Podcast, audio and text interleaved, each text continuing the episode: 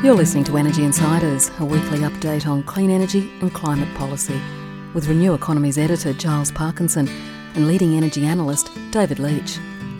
Energy Insiders is brought to you by Watt Watchers, providing super smart devices to monitor and manage energy use, and Solaray, experts in solar PV, storage and monitoring. Hello, and thanks for joining our weekly podcast, Energy Insiders. Um, day late this week, and apologies for that, but it couldn't be helped. Um, anyway, onward we go. Um, my name is Giles Parkinson. I'm the editor of Renew Economy, and I'm joined, as usual, by David Leitch from ITK. How are you, David? Uh, very well, thanks, Giles, and I hope all our listeners are well also. And uh, hello today to our special guest. Indeed, thank you very much. Um, look, uh, our special guest today is Richard Seville from Orocobre, the lithium mining um, company. How are you, Richard? Hello, Giles. Uh, I'm well, and you?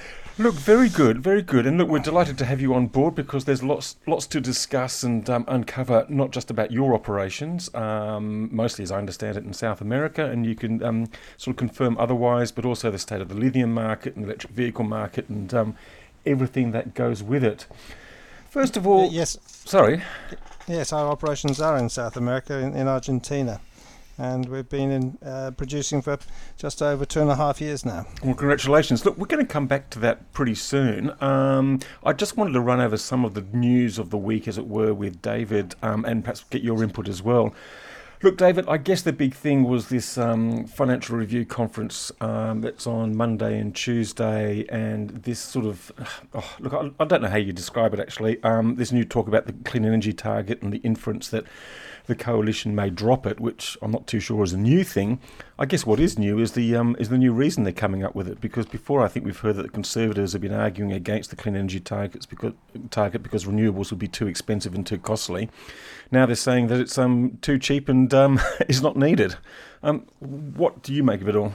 Well, I thought Frydenberg's uh, speech was actually reasonably good on facts and reasonably good on analysis as, as far as it went in, in talking, but it, it didn't. Um, it doesn't get to the heart of the problem, which is essentially that a whole bunch of investment is needed to replace the eight uh, aging coal-fired power stations in New South Wales and Victoria that supply, you know, 80% plus of those two states' electricity. The simple fact is, without a, uh, a clear policy to to incentivise new generation so that we can get through the capital costs as well as the variable costs, uh, it's difficult to, to get that new generation built. Well, that's exactly right. And I think Audrey Zibelman's actually underlined that in her speech today, saying, look, we've just got to get on with it. We need a clean energy target for exactly those reasons that you suggested. And I would have thought that if renewables do not require um, any significant subsidy or any subsidy at all, the fact that we need a mechanism basically means that there'll be no extra cost. In fact, it should all, all be cheaper. Well, well, I'd agree with that. I, I, I described it in the Know Your NEM article uh, you, you, published today as saying it's an election losing strategy for Frydenberg. And the reason, and the coalition, uh, uh, and the reason I say that is because they are behind in the opinion polls, they're behind in the betting odds, and therefore they need to play what we would in Australia would call catch up football and I can't see a do nothing policy as, as giving them that extra uh, edge. Yes, well, I guess um, the problem is is being able to do anything at all because of that right wing rump in the party the very same rump that has basically stymied any sort of go forward on policies for the last, um, well, let's say the last decade. Richard, um, before we get into. Well, well sorry, Giles. Giles, I might just interrupt there and, and steal your segue, uh, so to speak, uh, and point out that policy goes beyond just stationary energy. Uh, we've published a long article this week looking at the emerging market for electric vehicles and all the policy initiatives that are going on around the world, uh, particularly from Europe, but there's also a bunch of states in the United States, and then we've got the China policy. Uh, and yet in Australia, uh, once again, we had an um, inquiry into vehicle standards and what could be done about that, and we have like zero policies in that area as well. So, so maybe that's a, a, a chance to to introduce uh, Richard and talk a little bit about what he's seen. Richard, could I ask about the demand side of lithium? If you had more lithium to sell, could you sell it right now? Well, we could sell everything we could produce. Uh, there's a shortage out there at the moment, uh, and the there are some there are some commentators who are talking about um, uh, the new supply that was coming, going to come out of West Australia this year, actually resulting in the satisfaction of de, uh, of demand. That hasn't happened, uh, and um, um, I've seen seen some commentary on that this morning. Uh, so demand appears to be stronger than uh, than most people have been expecting this year. Does that mean that we're going to eventually? I mean, we do hear stories about sort of lithium shortages um, across the world and in the future, and um, you know, let's be cautious about going into battery storage and electric vehicles because there simply won't be enough lithium. Yet it seems to me that there's also a huge amount of resources and reserves um, that have been identified. I guess the issue is bringing these production facilities online. Um, can you talk about that and maybe talk about? I mean, do, is there enough lithium? Do we have enough? Uh, it all comes down to cost of uh, production. So yes, ultimately, I'm sure there is enough lithium. I mean, there's lithium in seawater, and it has been extracted from seawater in the past. Uh, so you could you can you can see the supply, and of course you can see improvements in efficiency in its usage. Uh, so I think the, the bigger the bigger question for let's say the next five to ten years is the deliverability of that supply. Uh, and uh, projects historically take longer than uh, uh than uh, anticipated by simple analysts mm-hmm. or analysts doing simple work, I should say, uh, and um, and it's always more complicated than that. even even the best projects seem to take longer. You know, analysts tend to believe what the company management tell them for a while at least, and I, am not sure that Orocobre has been completely um, 100% innocent on that. It's been been a long long ride, hasn't it, from 2008 or 2009 when you uh, first got hold of these tenements? What, what, what's the main? If you had to do it again, is there anything you'd do differently? Um, hmm, that's a good question. I think I think the the uh, the, the, trouble there is that uh, companies make uh, uh make statements in good faith, as we did, uh, and then things turn out to be more complicated than expected. Uh, as time goes on and projects become, uh, let's say, as the, as the wealth of knowledge gets deeper, uh, skills through the sector get stronger, then deliverability will uh, will get, um, uh, I think, easier to easier to uh, to, to meet what's what's indicated. Can you explain um, maybe exactly the project for those people who don't know? Exactly what project you do have um, in South America at the, at the northern tip of I think it's at the northern tip of Argentina, isn't it? It is. It's in the northwest corner of Argentina, uh, on the borders of Chile and Bolivia, really. Um, and we've built the first new, uh, first uh, lithium brine or lithium from brine operation in 20 years. Um, up at 4,000 meters in that corner. Uh, why? Because that's where the lithium is in, in salt lakes. It's very dry, um, and uh, lithium gets concentrated in these uh, in these basins, and um, and so you go where the lithium is, uh, and the processing route we use is using uh, solar energy to do the the lion's share of the work, uh, which is the evaporation process to concentrate the brine. Um, uh, so so it was a for us it was a new project, and um, uh, and uh, and as I said, it's all about that wealth of skills within the uh, the uh, the sector. That there really isn't that much at the moment, so people are having to learn as they go. And so, uh, I, for those who don't know, and be interested to go to the Orocobre website, there's a great video there that shows the conditions and, and some of the process that uh, uh, I found very interesting to look at. I, I, guess I might ask, there's an alternative way of making lithium carbonate.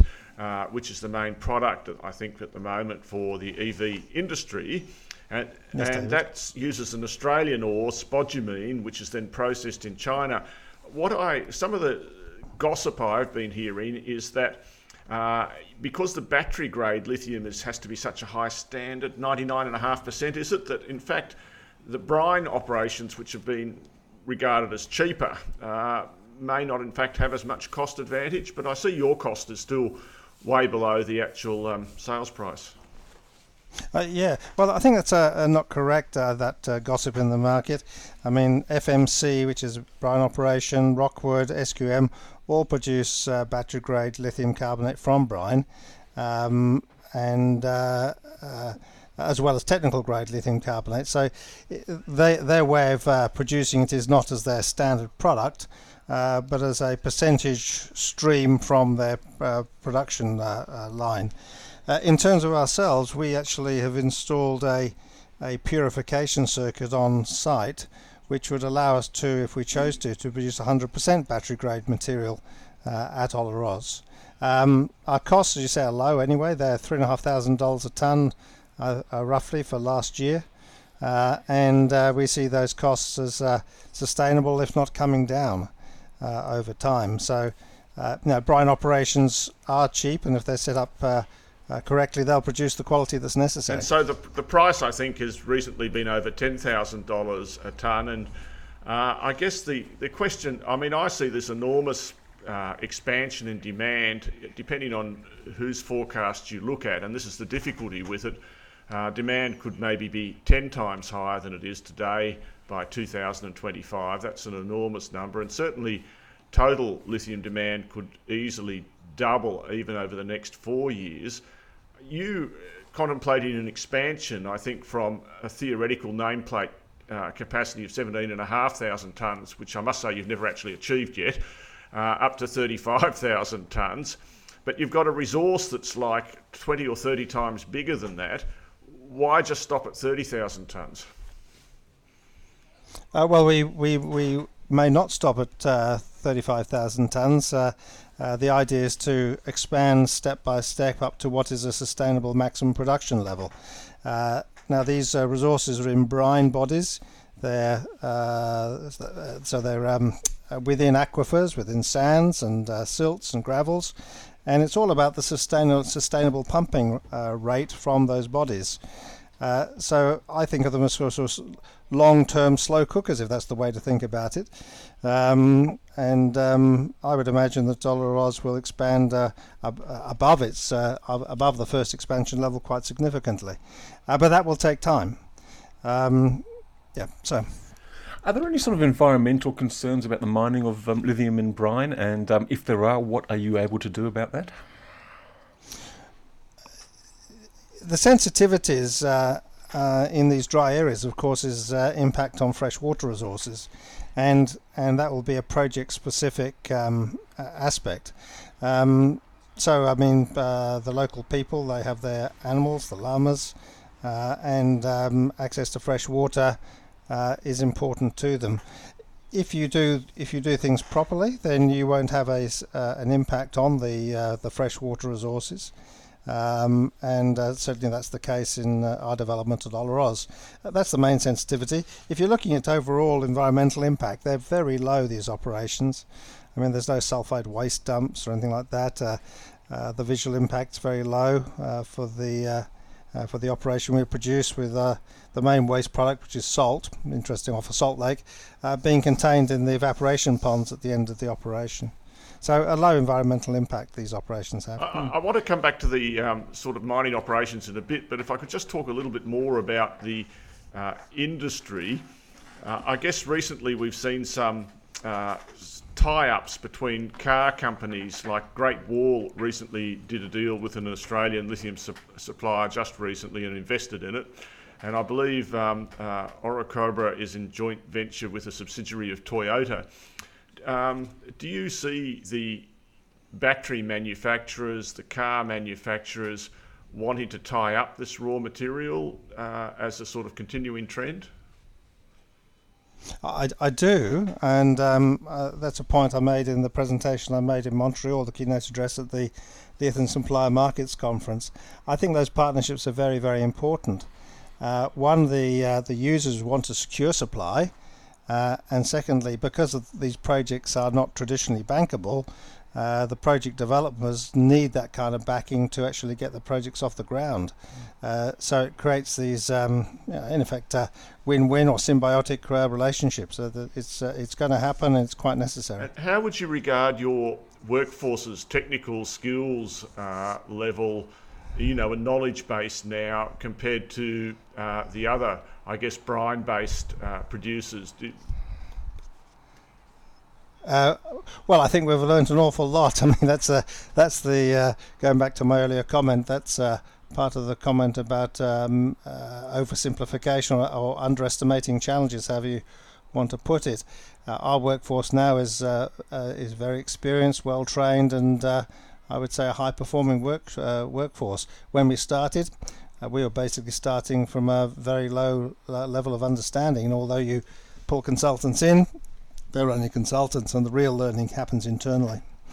And so, what's what's the key sort of skill? Is it what do you call the person who, who knows about it? Is it is it a, a lithium engineer or a reservoir engineer? What is a, man, where, where is the where do you need the skill the most? Is it? I mean, you, you guys stuffed up your your pond evaporation model, to put it frankly, uh, but you, you fixed that up, I presume. But but where do you need the skills the most? Um, I, th- I think it's in the chemical engineering side, uh, which covers uh, all of those things you talked about, except for the uh, hydrogeology, the uh, reservoir engineering. Uh, that's relatively straightforward um, in terms of impacts in the short term, and of course, as I mentioned, it's important more from the longer term. Um, so the real the real aspects where skills are are uh, um, need to be developed is in all those processes relating to how you treat the brine whether that's in the ponds or whether it's in the plant. And for us, just uh, it was very much uh, learning in the new circuit, which is the purification circuit. It's the first time such a circuit has been uh, built at such a scale and integrated into a primary operation. Yeah, yeah. I, I, I, I forgive, forgive the stuff ups myself, but uh, they're always a shock when they happen. And, and, I'm going to hand it back to Giles in a second. But the last question I guess I wanted to ask is just looking at the at the price, and I'm not asking you to forecast price, but I guess I'm, I am asking, would you be inclined to contract long, your output longer or shorter? And what can you say about your contract book at, at, at the moment? Uh, the joint venture is doing some work on that at the moment in terms of longer term strategies. Uh, that change in that change in market where you've got some very large users wanting to uh, tie up uh, large parts, uh, large supply uh, in the future, it will change the way that companies do business. Uh, so if you think that at the moment we've got something like 70 customers and SQM's got 210 customers, I think, uh, the new customers are going to want 20,000 tons and 40,000 tons and maybe more than that. So uh, for the for the EV uh, uh, EV uh, business model, so you know one a million a million vehicles is takes an awful lot of supply. So the model will change, and, and we will end up changing how we uh, do business, I'm sure, in that environment. Um, so, uh, so yes, I mean those those will those uh, those arrangements will turn out to be long-term arrangements rather than more the model now, which is shorter-term arrangements. And of course, the longest-term arrangement is a takeover of the company. But uh, if you were contracting, it sounds to me like you'd rather contract short uh, whilst whilst demand is still growing. Well, uh, there's a difference between volume and price, uh, and I think uh, I think the the uh, uh, in terms of volume, I'm quite happy to be locking away. Large amounts or, or, or, contractual arrangements over longer periods of time. the important thing then to make sure is that the the, the pricing mechanisms are fair to both parties for that kind of longer term relationship. I'm just wondering if I can um, butt in here and just um, I'm just fascinated to learn because we, we hear lots of different forecasts about the battery storage for the battery storage industry and also for electric vehicles. Tell us what, what what's getting you excited about the market going going forward. I mean, is it in stationary storage and the sort of the power walls and the other sort of um, household batteries um, batteries? And I should probably mention a couple of other brands just to make it um, um more more of a balance. And um, or is it the electric vehicle market? And, and what are you seeing out there from your point of view?